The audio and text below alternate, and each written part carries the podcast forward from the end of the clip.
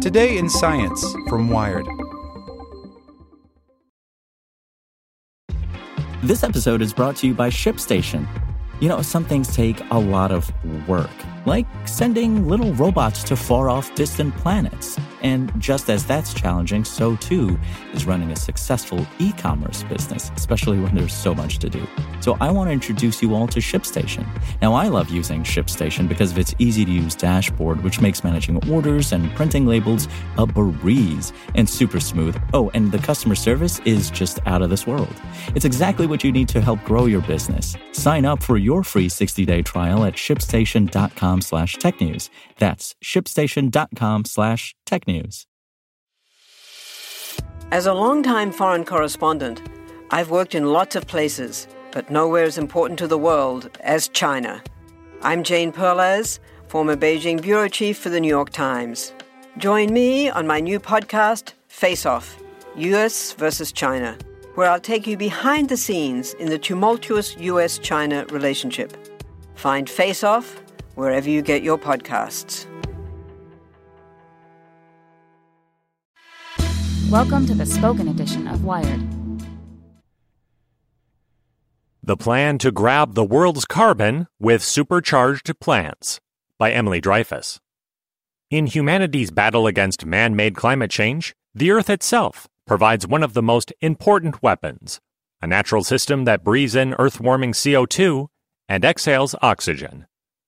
Yes, I'm talking about plants, engineered by nature itself over the course of millennia to harness the Earth's natural conditions to turn sunlight and CO2 into oxygen and organic matter. Plants are the key to many climate change fighting tactics. Want to cut down on the methane gas that's contributing to global warming? Eat more plants and fewer farting cows. Want to offset some of the carbon emissions from your airline or consumer retail company? Buy a forest of oxygen emitting trees. Want to create a natural fuel that won't puff black clouds full of CO2 into the air? Consider vegetable oil or photosynthesizing algae, which isn't a plant but has a lot in common with them. Plant biologist Joanne Chory thinks plants can do more. She has studied the genetics of plants at the Salk Institute in San Diego for more than 30 years, and she and the rest of the five person Harnessing Plants initiative team are convinced that photosynthesis itself can be exploited to create a biological solution to carbon capture. Engineers have tried to do this with massive machines to limited effect. As plant biologists, we just looked at the problem a little differently. We didn't think of an engineering solution. We didn't think about building a big machine that could suck in air and then capture the CO2 on a sponge, or whatever. We said, that's what plants were evolved to do, Chory says. Unlike engineered solutions, biology harnesses evolutionary time, because plants have already evolved for 500 million years to be great at sucking up CO2. In fact, according to the Salk Institute, every year plants and other photosynthetic life capture 746 gigatons of CO2 and then release 727 gigatons of CO2 back. If it weren't for the 37 gigatons of CO2 humans also release into the atmosphere annually, the global carbon cycle would be healthy. But, as it stands, each year the Earth is left with 18 gigatons of CO2 it cannot naturally handle. Chory believes the key to fixing that imbalance is to train plants to suck up just a little more CO2 and keep it longer. She is working on engineering the world's crop plants to have bigger, deeper roots made of a natural waxy substance called suberin. Found in cork and cantaloupe rinds, which is an incredible carbon capturer and is resistant to decomposition. By encouraging plants to have bigger, deeper, more suberin rich roots, Chory can trick them into fighting climate change as they grow. The roots will store CO2, and when farmers harvest their crops in the fall, those deep buried roots will stay in the soil and keep their carbon sequestered in the dirt, potentially for hundreds of years. Every year, plants and other photosynthetic organisms take up an incredible amount of CO2, like 20 fold more than we ever put up when we burn fossil fuels. But then at the end of the growing season, most plants just die, and they decompose, and it goes back up as CO2. That's been a real problem.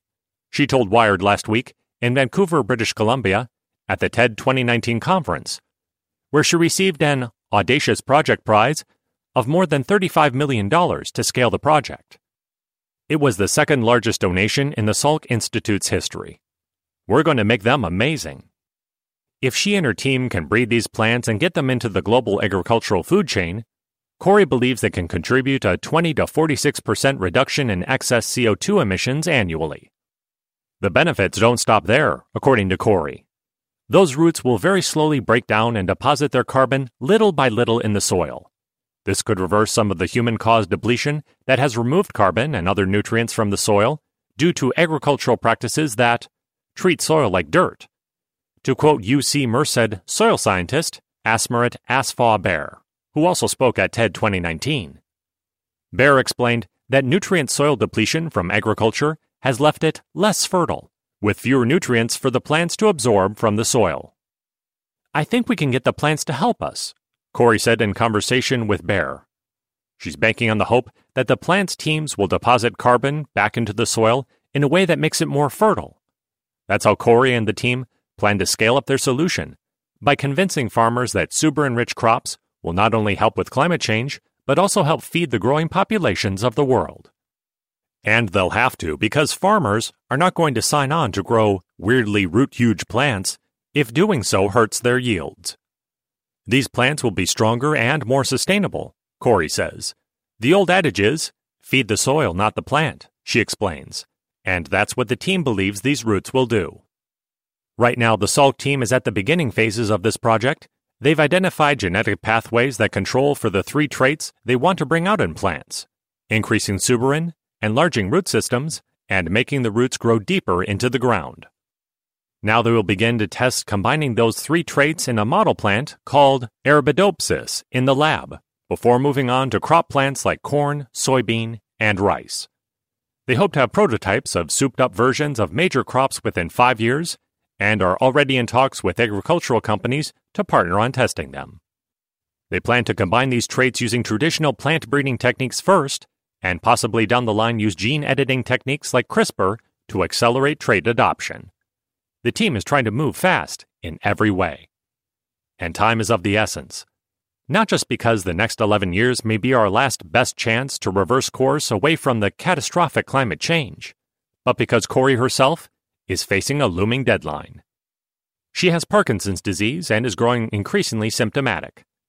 My days are going to be numbered in a way that I can see, so that gives me a sense of urgency, she says. She plans to spend the rest of her scientific career on this single project to use plants to mitigate global climate change. For Chory, that's a big departure from her previous work, which, though instrumental to enabling this current project, was never focused on solving a specific, urgent problem. Until now, she'd been doing basic research, contributing to overall human knowledge without any sort of mandate that her discoveries cure a specific ill. All of that work allowed her and the team to reach the insight that plants could be harnessed to help with climate change. But applying that science to solve a specific problem feels very, very different and requires her to step far outside her comfort zone. Applying for the Audacious project meant going through months of work with TED and consultants, hired to help the project finalists refine their pitch to philanthropists. It meant coming to Vancouver and speaking directly about how her work translates to the real world. The day before her talk, Chory was incredibly nervous. A consultant who worked to prepare her Chris Addy of Bridgespan Group said that Chory was probably the most nervous of all eight Audacious project leads. But she got up there and pitched her vision because of how much it matters to her. She gets notes like, Thank you for saving the world, says her husband, scientist Stephen Worland, who is CEO of therapeutics company Effector and with whom Chory has two grown children. That's why I feel like I have the weight of the world on my shoulders. Five people can't save it, she says but we can be a part of it. I feel really strongly that I want to do that now because I'm getting to the end of my career, really. Her newfound mission means that, as she faces Parkinson's and the looming end of her career, Chory is working probably more hours than ever before. My daughter said to me, I never remember you working this hard, she says. Then she quickly adds, That felt like a victory, actually, because I was working pretty hard the whole time they were growing up, but she didn't really miss me. Now, without kids in the house, Chory is free to work all the time. Trying to save the world? One deep, fat, waxy plant root at a time. Want to learn how you can make smarter decisions with your money? Well, I've got the podcast for you. I'm Sean Pyles, and I host NerdWallet's Smart Money Podcast. Our show features our team of nerds, personal finance experts in credit cards, banking, investing, and more. And they'll help you make the most of your money while cutting through the clutter and misinformation in today's world of personal finance. You'll get clarity on strategies to help you build your wealth, invest wisely, shop for financial products, and plan for major life events.